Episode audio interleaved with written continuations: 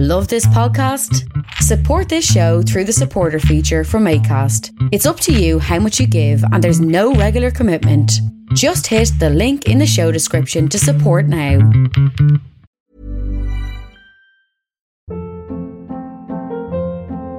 Hold up. What was that? Boring. No flavor. That was as bad as those leftovers you ate all week. Keke Palmer here, and it's time to say hello to something fresh and guilt-free. Hello Fresh. Jazz up dinner with pecan-crusted chicken or garlic butter shrimp scampi. Now that's music to my mouth. Hello Fresh. Let's get this dinner party started. Discover all the delicious possibilities at hellofresh.com. Millions of people have lost weight with personalized plans from Noom, like Evan, who can't stand salads and still lost 50 pounds. Salads, generally, for most people, are the easy button, right? For me, that wasn't an option. I never really was a salad guy. That's just not who I am. But Noom worked for me. Get your personalized plan today at Noom.com. Real Noom user compensated to provide their story. In four weeks, the typical Noom user can expect to lose one to two pounds per week. Individual results may vary.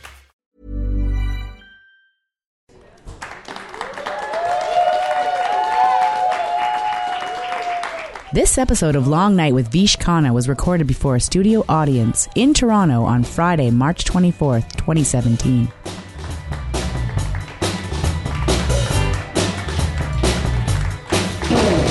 Coming to you live from the Gladstone Hotel in Toronto, Canada. It's Long Night with Vish Khanna. On tonight's season finale show, we have a panel discussion to talk about the state of Toronto music venues. Comedian Pat Thornton is here. We will talk to and have a performance from Leah Betasamosake Simpson. My name is James Keast. Your house band is The Bicycles. And please welcome your host, a man who today contemplated his mortality, Vish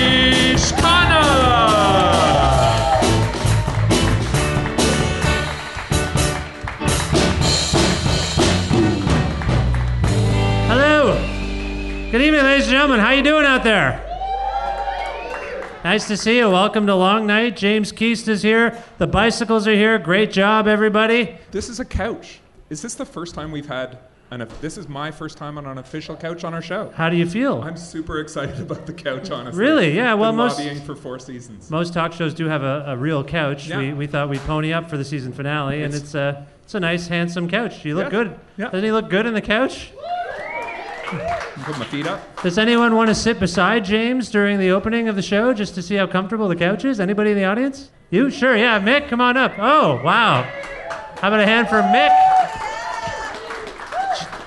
Uh, now, this is Welcome to the interesting. couch. Actually, the last time we did the show at the Gladstone, uh, my sidekick, because you couldn't make it, James, was, was, was Mick. I've been on this couch before. God damn it. Mick, you were a great sidekick. Uh, James couldn't make it. I'm that, uh, right here. I know. I'm just saying, uh, it's great to have you back now. It's great to be back here. Now, You, what, you don't get my spot. Can I, please? No. what did you uh, think of uh, sidekicking, Mick? I'm just curious because James has done every episode except for that one incident where he couldn't make it. Uh, What was it like for you? Uh, it was a nice time. I feel like I needed to breathe more while I was announcing. Uh, and uh, it was flowed well, the conversation, I thought. Between you and me? Sure. I thought so. It was good. I'm not fearing for my job anymore. No, no, no. Don't talk. Now, did you actually take some tips from James in your role as uh, impromptu sidekick? I didn't. Can I have a tip? Uh, You've no. been- no. I am not helping anyone get better at this. I want this job. You really didn't think of James at all? You were filling in for him at the last second. I wanted to do a joke about your name that he always does at the beginning of the show. Oh, yeah, right, yeah. Uh, right. And I asked you for one. You didn't give me one, so Yeah, I don't normally provide my sidekicks with insults for me. I let, the, let them figure that out. Well, anyway, it's good to have you back. Uh, can you p- please leave? bye. Okay, Mick, former Thanks, sidekick Mick. Wow, that was unexpected. Yeah, surprise sidekick. Uh, that was that was that was good. Mick was good though. He did a good job. You do a great job. Thanks, thanks. for being here. Thank you. Uh, we're going to be talking a lot about Toronto and uh, Toronto's past, not so distant past. Uh, one of our guests today, Pat Thornton, actually plays a version of Rob Ford in a new movie called Filth City. Has anyone seen Filth City yet? No one? Okay, that's not good. I think it hasn't opened. Oh, it's not out yet. That's right. I think it opens this weekend, maybe. Okay, I'm ill-informed, but it's supposed to be great. I, I believe he was on the cover of the Toronto Star today. Cover of the Toronto Star. Do you miss those days when when, When Rob- I was on the Toronto of the no cover- no no when Rob Ford was mayor? I do a little bit just for the absurd comedy of it, um, but for the sake of the city, no. Right. When when it it seemed like he was just uh, kind of harmlessly crazy, I, I really I enjoyed the roller coaster, Mhm. uh, and then it sort of got real, and it was like, oh, I'm now I feel bad for enjoying this. I've been hearing from lots of Americans that they feel uh, Donald Trump is their Rob Ford. That's the comparison people are making, and that's a bit dist- obviously the scale is a bit bigger. Yep. With the president there. Yep. The United States, but uh, that's a bit worrisome. That I mean, even uh, Daniel Dale, the Toronto Star columnist, is down there covering Trump, and he's compared him to Ford. Do you see a parallel there? Uh, it certainly seems like the willingness to just say crazy things all the time with with I think the lack of regard for sort of political common political sense is is very common. Yeah. Um, but the the scale is terrifying. Right. Yeah. Absolutely. well, because it's like, well, you know, you you're he's tweeting bullshit about whatever, and then it's like, what happens if something serious happens Right. and and you're supposed to be making decisions? Well, I think people feel the same way about Ford, and I think the city is still reeling from his impact. Yeah. And we're going to talk a little bit about that because we're talking about spaces, uh, uh, art spaces today, Toronto music venues. We have a Toronto music venue panel discussion, which we're really excited about. Yeah. As I mentioned, sure. Round of applause. It's it's a it's been a, a hot topic of discussion, so we have some wonderful people on the show to talk about that. I mentioned that comedian and actor Pat Thornton is here to talk about his new film and really good stuff. timing to have Pat on. Yeah, it's Yeah. good. Yeah. And uh, we're very thrilled because Leanne Simpson will be here to perform some music and have a chat as well. We're going to take a quick break, and when we return, the show gets going. Thanks for being here. Thank you very much.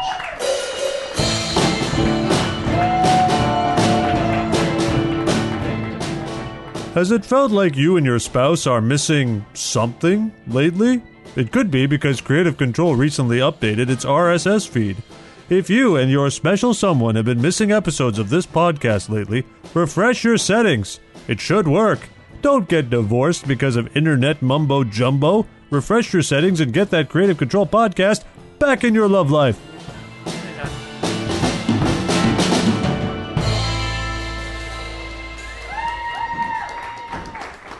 Welcome back. Welcome back to Long Night. Uh, welcome back. It's nice to, to see you all here once again. Uh, as I was saying at the top of the show, the city of Toronto has been facing some very concerning issues surrounding music venues.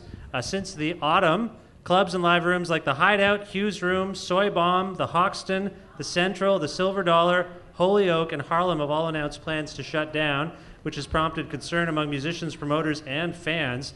Uh, we're joined now by four knowledgeable people who have been examining the situation from different perspectives. April Aliermo is a musician who plays in Hooded Fang and Phèdre. Brian Wong is the founder of It's Not You, It's Me, a community oriented organization focused on underground dance music culture. Greg Benedetto is a musician and promotes hardcore punk shows and helps organize the Not Dead Yet Festival. And Kevin Ritchie is a music journalist and the assistant entertainment editor at Now Magazine. Please welcome all of those people right now. Hey, hi guys. Welcome, welcome to the show. Please say hello to everyone and introduce yourselves. I know I just did it, but it'd be nice for everyone here to, to hear your voices and, and put a, a name to a face. Hi. Hi, April. It would be good if you said your name after Brian. hi. Uh, my name is Brian. Hi. Hey, Brian, thanks for being here. April, Hey, April. Hey, April, what's up? What's up? are you talking to yourself? Cowabunga, Always. dude. I think this has happened before. Go ahead. Hi, I'm Kevin. Hi, And, Kevin. I, and I'm Greg. Greg, Kevin, Brian, what'd you say your name was? April? April, right, April. Thank you for oh, being. Oh, the other April. The other was it? April. Yeah, I know yeah. there's two of you Yeah. on stage at, at all times. Thank you very much for being here. Now, April, let's. I'm. I hesitate to do this, but let's begin with you. from your perspective, what is the issue here? I kind of outlined it, but from your perspective, what's going on in Toronto? Um, I'm by no means an expert, but I think it's like everyone knows that the city is being overrun by condo developments, and um, it's you know pushing the price up of of uh, spaces of affordable housing. Um, I think at like the Galleria Mall, for example, where actually there was a, a long winter. Actually, Brian helped organize that with uh, our own mm-hmm. Long Winter's Mike They're, they're building, I think, something like 10,000 units, and like maybe uh, like 150 or 200, it's uh, something like outrageously low, like less than 5% of them are going to be affordable housing. And like for 10,000 units. And so, so, it's, a, it's a real estate issue. It's a it's a social issue. It's not simply music venues shutting down. This is symptomatic of Yeah, and I think that housing and um, just like rent increases have to be a big part of the conversation. And so, from a musician's perspective, the diversity of places that we get to play in are definitely dwindling. Or um, throwing shows ourselves and not just having to rely on a promoter all the time. If we want to book a, you know, a, a small show to try different, you know, sets out, it's it's hard. We're not gonna like I'm not gonna book a show at the Horseshoe to do like an experimental solo set. I would try that at the Holy Oak, but guess what? The Holy Oak is gone. Right. You know, and it's and they had to close down because it was too expensive for them to stay, and now they're looking for a new space. Yeah, I mean, I think anyone who's followed Long Winter knows we've been hopping around venues every month. Uh, we're back at the Gladstone, but uh, we had a similar sort of situation, I, I guess you could say. It's not, the place didn't close down, but we weren't allowed back in. Yeah. But uh, yeah, so I, I do relate uh, to what you're saying. Uh, go ahead. Well, and, and, and then I think because of the influx of condos, the actual social landscape is changing and the demand for different things are changing. So now there's uh, Starbucks in certain places because they can afford to be there. And then, like, you know, a lot of the condo patrons, they are happy to have a Starbucks. I mean, I don't know for sure, but it seems that is the case. Right. And a, a lot of us are actually feeling it at this, like, grassroots artist level. Right. All right. Well, I appreciate that. Uh, Greg and Brian, you promote shows. What's your take on what's happening, Greg? It's, I, so you named like was it, seven or eight venues in the past? Yeah. So I think one thing that everyone's in danger of is sort of like painting the situation with the same brush. There isn't. Are you mad one- at me? Did No, I do, no, no, did no, I do no. the wrong thing? No, not at all. but I think I think that we all need to be responsible in how we talk about the situation, just Fair. because. Y- yes, uh, you know, like April and I have spoken about this before, and we both are in agreement that like the social landscape is changing, the cost of living is the primary driver, and as such, you see certain symptoms sort of manifest, and that's like Hugh's Room can't afford to stay open. Soy Bomb is under the pressure of MLS. Well, MLS is kind of tied to the whole development thing as well. Like there is that is a very underlying thing. Venues are closing for different reasons. Um, I think, I think when it comes down to it, and this, th- I think there's, a, there's an, it's important to be optimistic. There are more venues in this city for me to book a show at than there has been since I started booking There shows. are more venues opening and active right now, right? Yes. Yeah. The problem, as far as I see it personally, is that there are not enough spaces that can entertain what April said, spaces where people can experiment, people, spaces where people can exist outside of the framework that we've already been given. Right. And in what I do, and I think this is this is, again is something that a lot of us share, is I'm interested in promoting things that are in the margins. I'm not like yes, I, I, I actually have a show at the Great Hall tonight that I'm promoting. Oh, okay. But and but I am that's not where my heart is, and that's not how I made the relationship with the person who sold out Longboat Hall tonight. Right. You know what I mean? Right. It's the people in the margins that I want to amplify, and th- there's no space for that right now, and it's being taken away, and no one's shoring it up. Brian, do you have some insight I here? completely agree. I think it's very much an access to space issue.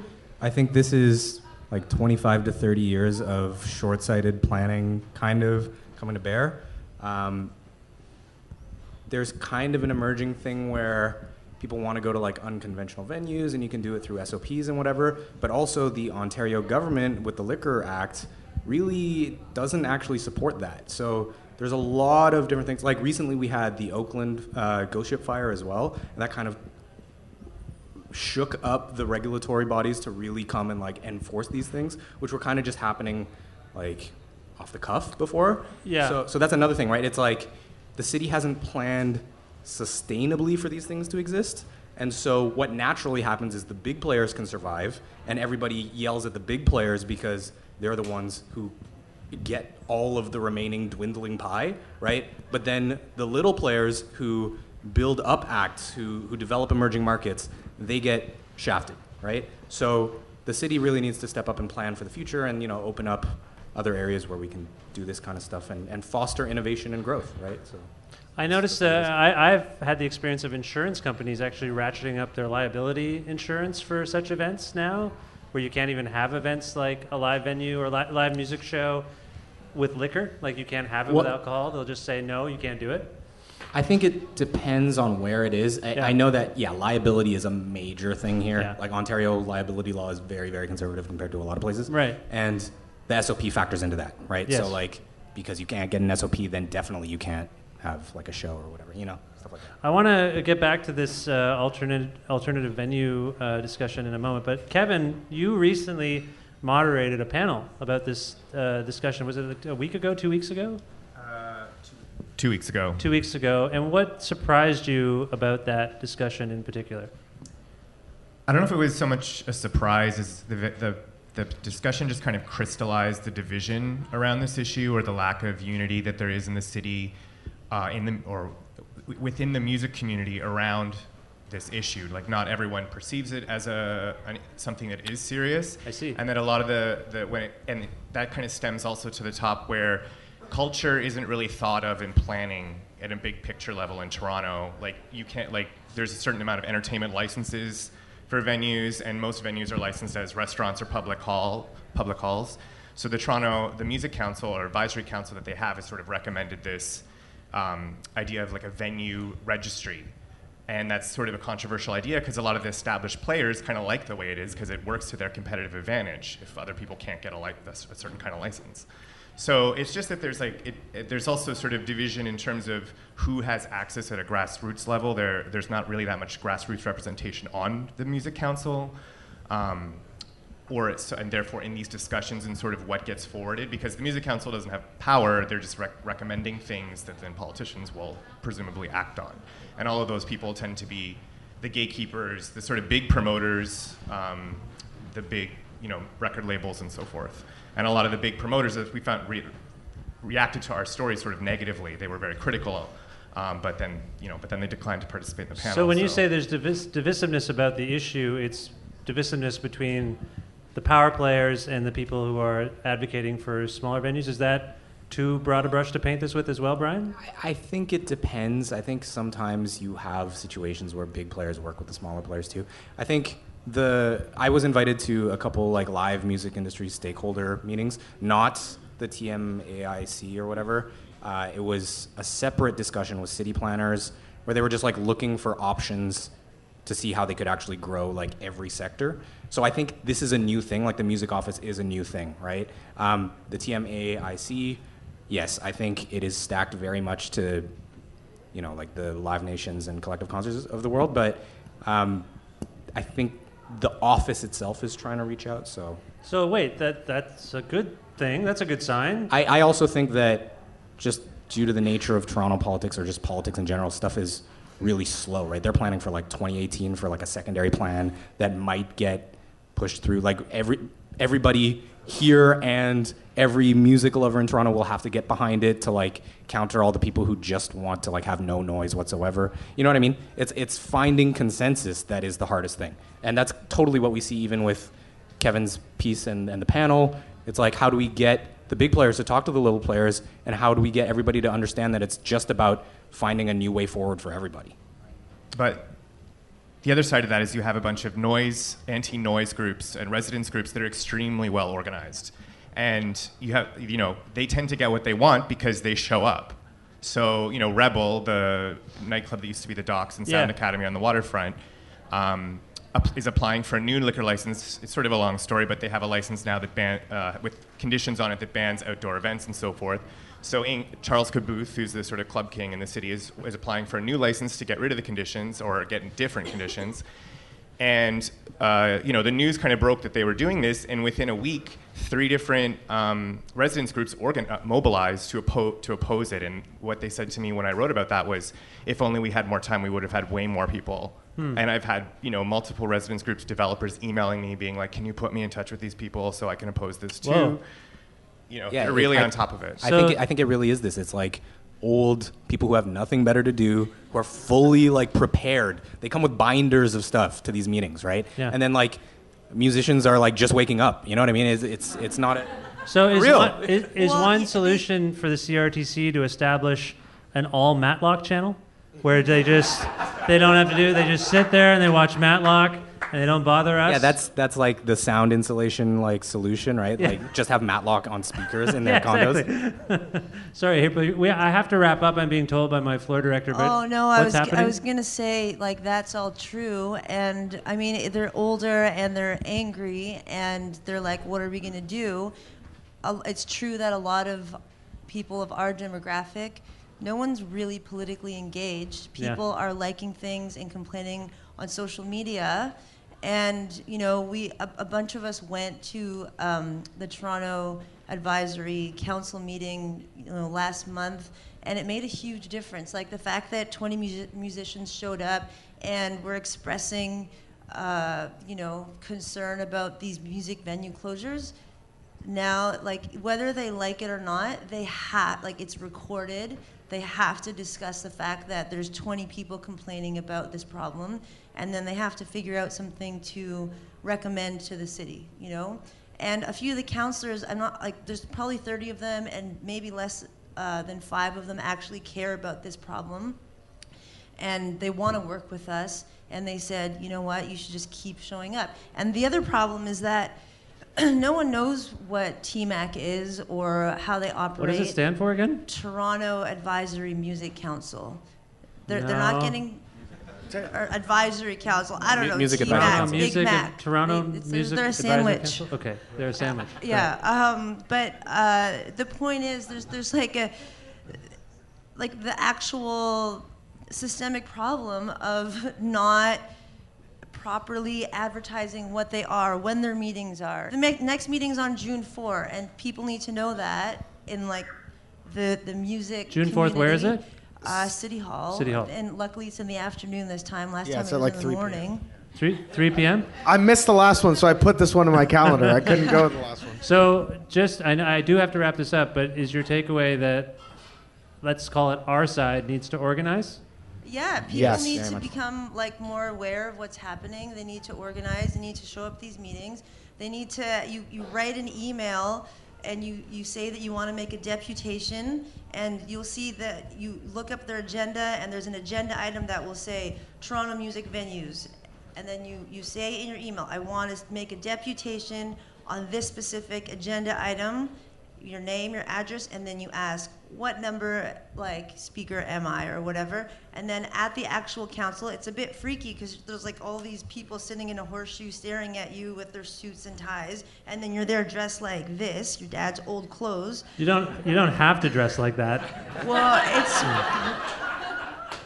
you don't have to dress like that. I'm Vish. just saying you don't have to totally. I do. I have the talk show. Would you like a sip of your water from your guest mug? Oh, yes, I would actually. Or should I? Um, anyway, you have you have five minutes, and you're sitting there for five, and there's a timer, and it's like counting down. I need one of those. So you can speak from your speak from your heart, but you should have something written down, like carefully articulated, and get all your friends to do the same thing. And if you can't write it, get your friend who knows how to write to write it, Yeah, and no, just I- sit there and read it.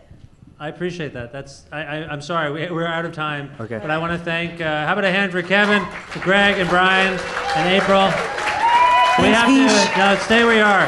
We have to take a break. When we return, comedian Pat Thornton joins us. Stay where you are. Thank you very much.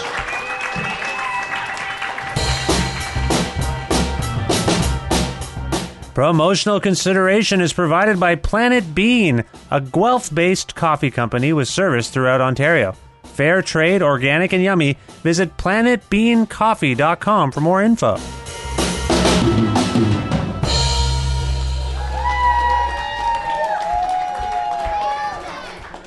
Welcome back to Long Night uh, with Vish Khanna. Thanks again to our music panel for being here. Uh, real quick note uh, this show is being recorded for the uh, Creative Control podcast, which I produce and host. And if you want to learn more about it, go to my website, vishkhanna.com. Uh, it's been on iTunes and audioboom.com for some time, but I'm pleased to announce we're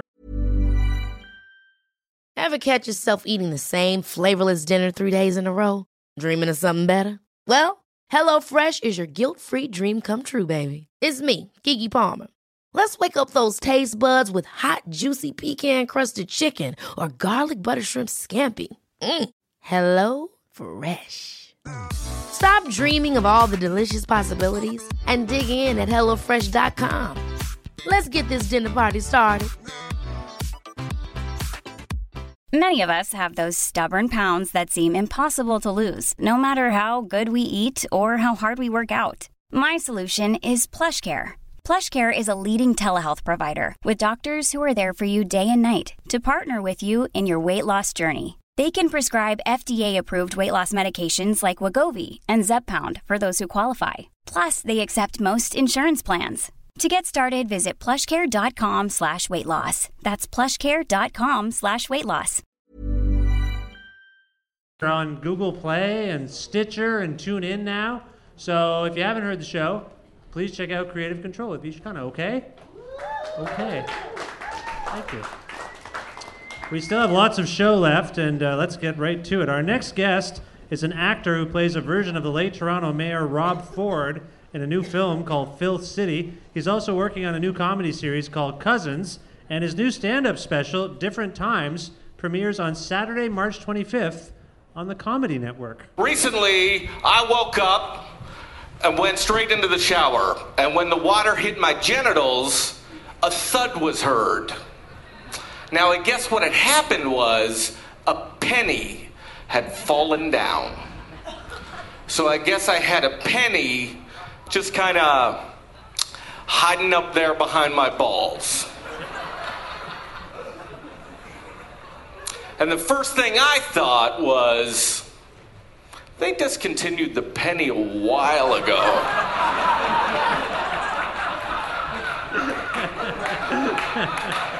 So, like, how long had that been there? Pat Thornton, different times. March 25th on comedy. Please welcome Pat Thornton, everyone. Pat Thornton.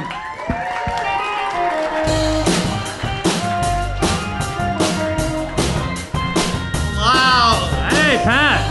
We did it! Wow, you we got the Entertainment Tonight theme song. I assume Thanks, because guys. of your resemblance to John Tesh. I don't know why. what? Hey, band, why into Entertainment it. Tonight? He's entertaining and he's here tonight. That's good. Yeah. Pat, it's uh, it's great to have you on the show. Oh, thanks. And congrats on this special. It looks amazing. Yeah, I'm excited about it. Yeah. Yeah. so this this this title, different times. What does that mean? What does that connote to you? Uh, I told I tell jokes about different times in my life. What are, what are some of the uh, what are some of the times that you discuss? There was that time. Yeah. There's definitely that time with the penny on my balls time. There's another time when I uh, when I ordered KFC. You got to watch the special. Okay. well, is there? I, I know that KFC bit. I remember you opened for Patton Oswalt, and he loved that bit. Do you remember this? Oh, yeah, I he remember just, this. He said he he loved. He just thought, and it's a. I don't want to spoil it, but it's very funny. It's a good. bit. Is there actually a bit from the special that you're particularly excited to share with people? Something like fresh, something that you Yes, wanna- absolutely. There, there's one uh, joke that is my favorite joke. In fact, I'm scared about whether or not I'll ever be able to beat it, or if I should just stop. But uh, it's Beat- about beat it? Yeah. You mean? If I'll ever be able to write another a joke better than it? Oh, oh! I thought you said you were afraid that you will never be able to No, no, no, beat no, it. No, no. I No. took it to a gross. I misunderstood. Can you? We're good. We're can good. you? Can you? Um, Sorry. Pat, have you ever written a joke so good you didn't want to masturbate anymore? oh, okay. no. Okay. No, not Okay. yet. That- I think that's the clarification. Yeah. we Okay. received. Good. I'm No, sorry. I no, don't know. My no. mind went to the gutter there. I've definitely written a joke so good I'm afraid. Uh, now it's not the greatest joke in the world, but it's the best one I've written, and I'm afraid that I'll never write a joke better than it. Can we hear but the I'm joke? still masturbating like crazy. Oh, Don't good worry for you. about me. How about a hand for Pat Thornton and his uh, masturbation? Don't worry about me. Can we possibly hear the joke that you're talking about? I know we've set it up pretty well here now, but can we hear one of the jokes? One of the jokes? Uh, I mean, okay. No is the answer. no, uh, I mean the joke that I'm talking about is like a four-minute joke. Oh, it's a it's a long Yeah, joke. it's a longer joke. Well, I, I just okay. Uh, well, just watch the special. Is that what you're saying? Is that better? Or Well, it depends how long you want. we have a bit here. of time, right? We have five minutes left. Tell the joke, Pat. Let's tell the joke. all Let's go for the joke. I want to hear the joke. All right, guys. There's a commercial that they play before the movies for the Toyota Corolla. I don't know if you've seen this one, but it's one of these commercials where uh, somebody get there's like a host sitting in the car, and a bunch of people get to test drive the car, right? But uh, here's the thing: they've taken the word Corolla off the side of the car, so no one has any idea what car they're driving. Now, of course, it looks exactly like a Corolla. And if it wasn't a Corolla, it would definitely be like a reasonable Japanese sedan, like an Accord or a Camry or whatever. But uh, all of these people who are driving the car, there's always a point where the host says, Do you know what car you're driving? And the person driving is like, No. And he's like, Well, you're in the new Corolla. And then they freak the fuck out. They're like, What? Me? Now? How? And I just feel like for that level of freak out, it should look a lot less like a Corolla. like imagine this, imagine this, okay? So a big swimming pool, okay? Guy dives into the pool, lifeguard blows a whistle, points at a no diving sign, and goes, hey, hey, hey, buddy, what are you doing? You're in the new Corolla. and then freak out because what's happening?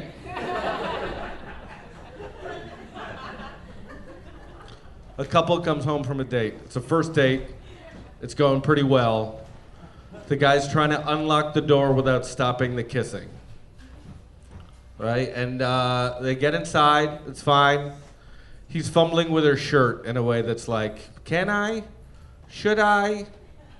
And eventually he's like, you know, before I go any further, I think I should tell you, you're in the new Corolla.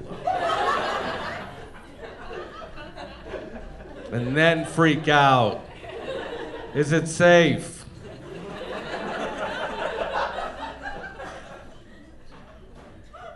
There's a tent in the woods. Three guys in the tent. So quiet in the woods, except some snoring is heard. First guy wakes up, shakes the guy next to him, and he's like, Hey man, listen. Can you just sleep on your side or something? Because you're snoring so loud, and it's so late. And the guy wakes up and he's like, What? No, it's not me. Can't you still hear it? It's not me. And he's like, Oh, oh sorry, sorry. So he shakes the next guy awake. And he's like, Hey man, listen. Can you just sleep on your side or something? 'Cause you're snoring so loud. And it's so late. We're all supposed to go fishing at dawn. That guy wakes up and is like, What? No, it's not me. Can't you still hear it? It's not me. And the first guy guy's like, Well, I thought there were only three guys in this tent. So he fumbles around in the dark for a flashlight. And finds it and looks around. In the corner of the tent, there's a little tiny bear cub snoring so loud. And the guys don't know what to do, right? They're like, I don't know, I don't know. It's a fucking bear, I don't know. Eventually, the first guy's like, I got this. He shakes the bear cub. And he's like, hey man, listen. You just sleep on your side or something? You're snoring so loud. It's so late. I don't know what you're doing in the morning, but we're all going fishing at dawn. I mean, we only have the three poles, but if you just want a pod or whatever. And the bear cub wakes up, he's all groggy, and he rubs his paw on his eye, and he says, You're in the new Corolla.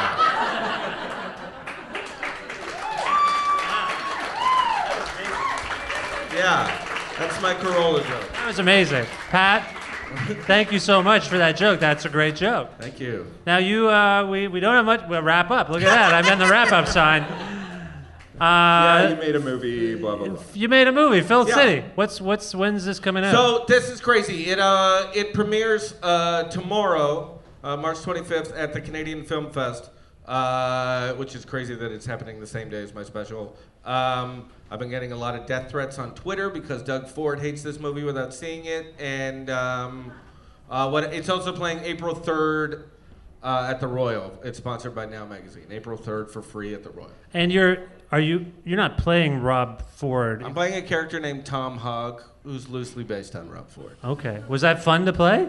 It was extremely fun to play. Uh, if Rob Ford never existed, I would never get to play like a crazy, like villain slash anti-hero like like Right. this guy, and uh, I got to shoot a machine gun, and it's nuts. this movie's nuts. So um, it was extremely fun to do. All right. yeah. Well, well, and is there a website or something? Where can people learn more about the? Uh, they can learn more about the, the film at filthcity.net. Okay, cool. And Yeah. uh, you can follow Pat on Twitter, and I urge you all to do it at Pat Thornton uh, on Twitter. How about a round of applause for Pat Thornton one more time? so much. Unbelievable. We uh, we have to take a quick break. When we return, Leanne Batata Simpson joins us. Another hand for Pat Thornton. We'll be right back.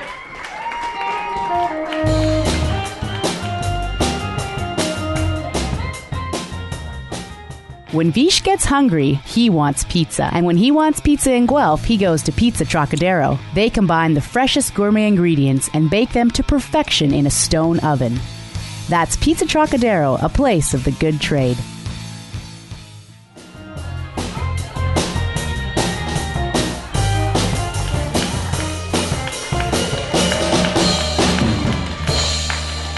Welcome. Welcome back to Long Night. Our next guest is a renowned and award winning scholar, writer, and artist who has been widely recognized as one of the most compelling Indigenous voices of her generation. This past fall, RPM Records released her new record, Flight, and on April 8th, House of Anansi will publish her book of short stories. I have a copy of it right here Short Stories and Songs. It's called This Accident of Being Lost. Please join me now in saying hello to Leanne Betamasak. Leanne Simpson.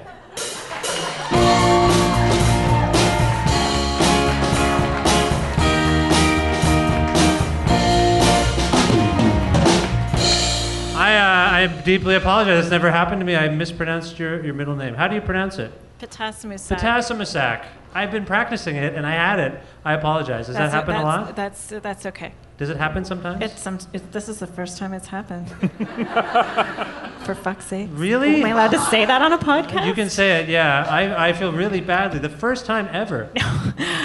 Yeah. Does, is there a meaning behind the name? Yes. What does it mean? Uh, it's Anishinaabe, which is Ojibwe, and it means uh, a woman walking towards the earth. Oh, okay. Yeah. That's lovely. Thank you. Well, I'll work on it. I've been. I honestly was. I thought I had it, and I, I screwed I up. forgive you. Now you're from. Uh, how are you? Be, besides me being an idiot, how how are you? Are you This, good? I'm good. I'm really, uh, I'm really excited that you invited me to your couch. Oh, thank you. Is Yeah, it is it a it's- comfortable couch? It's my first talk show. My first time on the couch. Nice. Are, are you a fan of talk shows? Um, yeah, of course. Who, who are- who's your favorite talk show host? Uh, you. you. Really? Yeah. yeah, yeah. How about a hand for me? How about a hand for? That's very kind of you. Thank you. Now, do you follow late night TV generally? Well, I go to bed pretty early in Peterborough, so and I don't have a TV. Oh. So no. So this is a big thrill for you to be on a an big- actual it's a talk show. You're up thrill, past your yeah. bedtime and Yeah, everything. I You're on a know. couch. Crazy. It's great. Now you live in Peterborough. What's that like? Um, it's it's we don't have a problem with condos there. It's it's very cheap to live there, Mhm. so that's good. There's a very vibrant Indigenous arts community, so that's good. Um, it's really close to the bush, so that's also good. It's pretty close to Toronto. That's that's okay. These are all good things. Are all I good first things. encountered you at the Peterborough Folk Festival. There, Mhm. you were playing in the park, It seemed very lovely, like a lovely setting there. Uh, Yeah. and, and is it is it a place that enables you to do all the things you do in particular? Yeah, in part because it's so cheap to live there, and in part because there's this this vibrant, supportive community, and because it has you know access to to bigger cities too. It's important to get out of Peterborough. As You well. like it so much because you can leave. Uh, well, yeah, that's common. Where are you from originally? Um, I my my ancestry is from Alderville First Nation, which is close to Peterborough, which is why I live there. Okay. So uh, my ancestors are from Peterborough, but I grew up in Wingham, Ontario, home of, of Alice Munro, Oh, over by Lake Huron. oh, okay. Yeah. That, that that was cool. Not not not really. No. No, not good. No, No. you had to get out. I don't know much about that area. That's interesting. All right. Well, I, I enjoyed your book, uh, and I this is out April eighth, right? Yeah, April 8th. And this is how many books have you? You've published a lot of books. I've published a few books. Yeah, I think that this is my um, this is my seventh or eighth book, if I if I include the ones that I edited. Wow, But it's my second book of short stories and poetry. It's lovely, and in your work in this book, I, I, as I was reading it, I felt like you were conveying a certain tone, a certain tone when it comes to how non-Indigenous people, particularly white people, tend to try and help First Nations people. It's a I don't know if it's a sarcastic tone, but there was definitely something I picked up on. Am I misreading that sentiment? Can you elaborate upon that? I took a tone with the white people. Says the brown man. Yes. In front of a room of white I've people. taken the tone with the white people too, uh, but i- am I wrong about that? Um, I wanted to be really honest in writing the book, and I and I do a lot of my writing for an Indigenous audience. So I wanted that community, my community, to to really have a resonate. The stories resonate with them, and so that's sort of where I think that tone comes from. But the um, the impact of when you do that is that the stereotypes that a lot of Canadians have um, and the relationship that a lot of Canadians have uh, with Indigenous people kind of gets shattered. So I think that I was I was trying to do that as a political intervention as well, and I wanted to have really strong Indigenous characters coming at the world with a vibrancy and from a place of grounded strength because that's that's what I see in my community. Whereas in the mainstream media, a lot of the time we're sort of presented as as victims. There's a patronizing tone that you were trying to undercut. Is that Yeah, fair? yeah, Yeah. I think so. Uh, do you experience this yourself? Oh, for sure, for Yeah. sure, yeah. And so, do you have personal ways of dealing with it, like that you would recommend to others? Um, well, I think the way that I've dealt, where the way that the characters deal with it in the book is through humor, and uh, and through using their words and through not letting it stop them, Yeah. and sort of again coming from coming at the world from a place of power. So, did anything in particular spur this particular batch of stories and songs on? Was there a unifying theme or, or something that uh, sparked you to, to, to write these things? Um, I think I try to live an interesting life, and I think that that's where the stories come from. It's a, it's a building up of the stories, and there's some characters that reoccur from my first book, Islands of Decolonial Love. So it's sort of exploring the same kinds of, of themes as, as that book of stories and songs. Okay. And, and are you- already on work on a, a, another volume? I have a I have a non a creative nonfiction sort of academic book coming out in the the fall, and we're still playing lots for this record. But yeah, yeah, I want to do another another book. It's great. You're very prolific. And other, I mean, you mentioned that there are themes picked up from your previous book, uh, and I actually noticed that the book shares the title with a song from your your latest album. right. Um, is your work all connected in some way, or is that just a sort of a coincidence? Well, it all comes from me. Right, right. so it's all connected. But yeah, the lyrics from the album are published in the book as poems. Right. Yeah. And so you just is there any significance to this accident of being lost? Because you could have picked anything really, but uh, obviously this uh, stuck out for you. I think that, that the poem um, and the song, which we'll, we'll play tonight, um, called The Accident of Being Lost, kind of embodies a lot of the themes. And a lot of the characters and the situations they find themselves in kind of resonate with this idea of being lost, but, it, but you never get lost on purpose. It's sort of always an accident. Right. So there's a lot of different, that's a theme that I think runs through the book and through the album. Interesting. That's fascinating. Now, you have a band. I do have a that band. you work with. How collaborative is your music making? I assume this is the writing is somewhat solitary. Yeah. So is the music very collaborative? Um, it's becoming more collaborative, actually. And so um, initially, I came up with the lyrics and I commissioned um, a bunch of different musicians to write uh, the music. Um, then we sort of collaborated with Jonas Bonnetta from Evening Hymns and uh, James Bunton in the studio. And then as we've developed the live show, I think it's become more and more collaborative as the, the lyrics get interwoven with the music. Okay. Yeah. Interesting. Well, I understand uh, you're going to play a song. Yeah. Uh, and I think it's Road Salt, right, from the latest Yes. album. That's the plan. You and Yeah. who's going to join you? Uh, Nick Ferrio is going to join me on guitar, and my sister Ansley Simpson is going to help with some of the backup vocals. Okay. Well, I think we should get to it. I think Let's we get to should it. we should we should get to that. So we're going to take a quick break, uh, reset the stage a little bit, and then we'll be back with more with Leanne. Stick around. Thank you.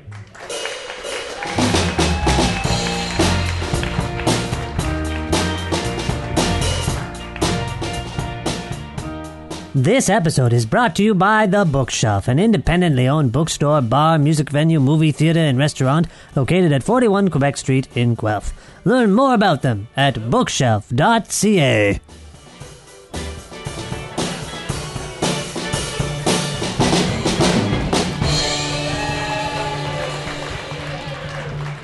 All right, we're back on Long Night, uh, joined by her bandmates now to perform the song Road Salt from her album Flight. Please welcome Leanne Betasamosake Simpson, ladies and gentlemen.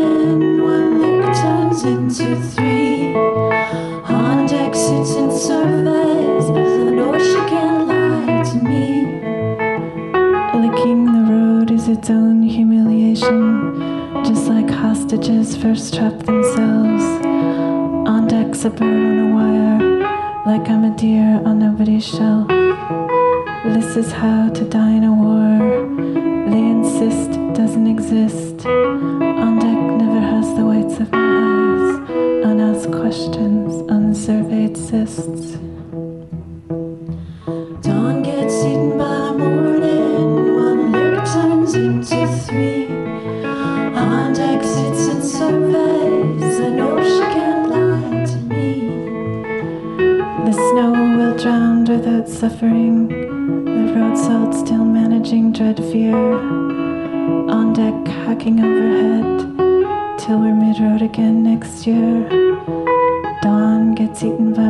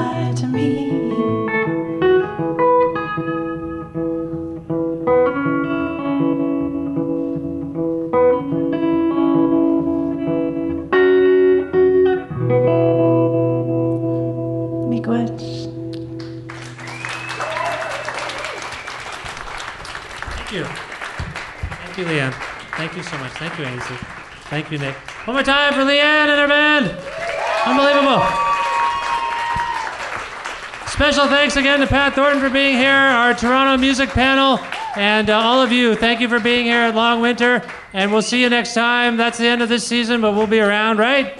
We got a talk show that's coming on the TV soon. We'll see you around. Thank you very much. Good night, everybody.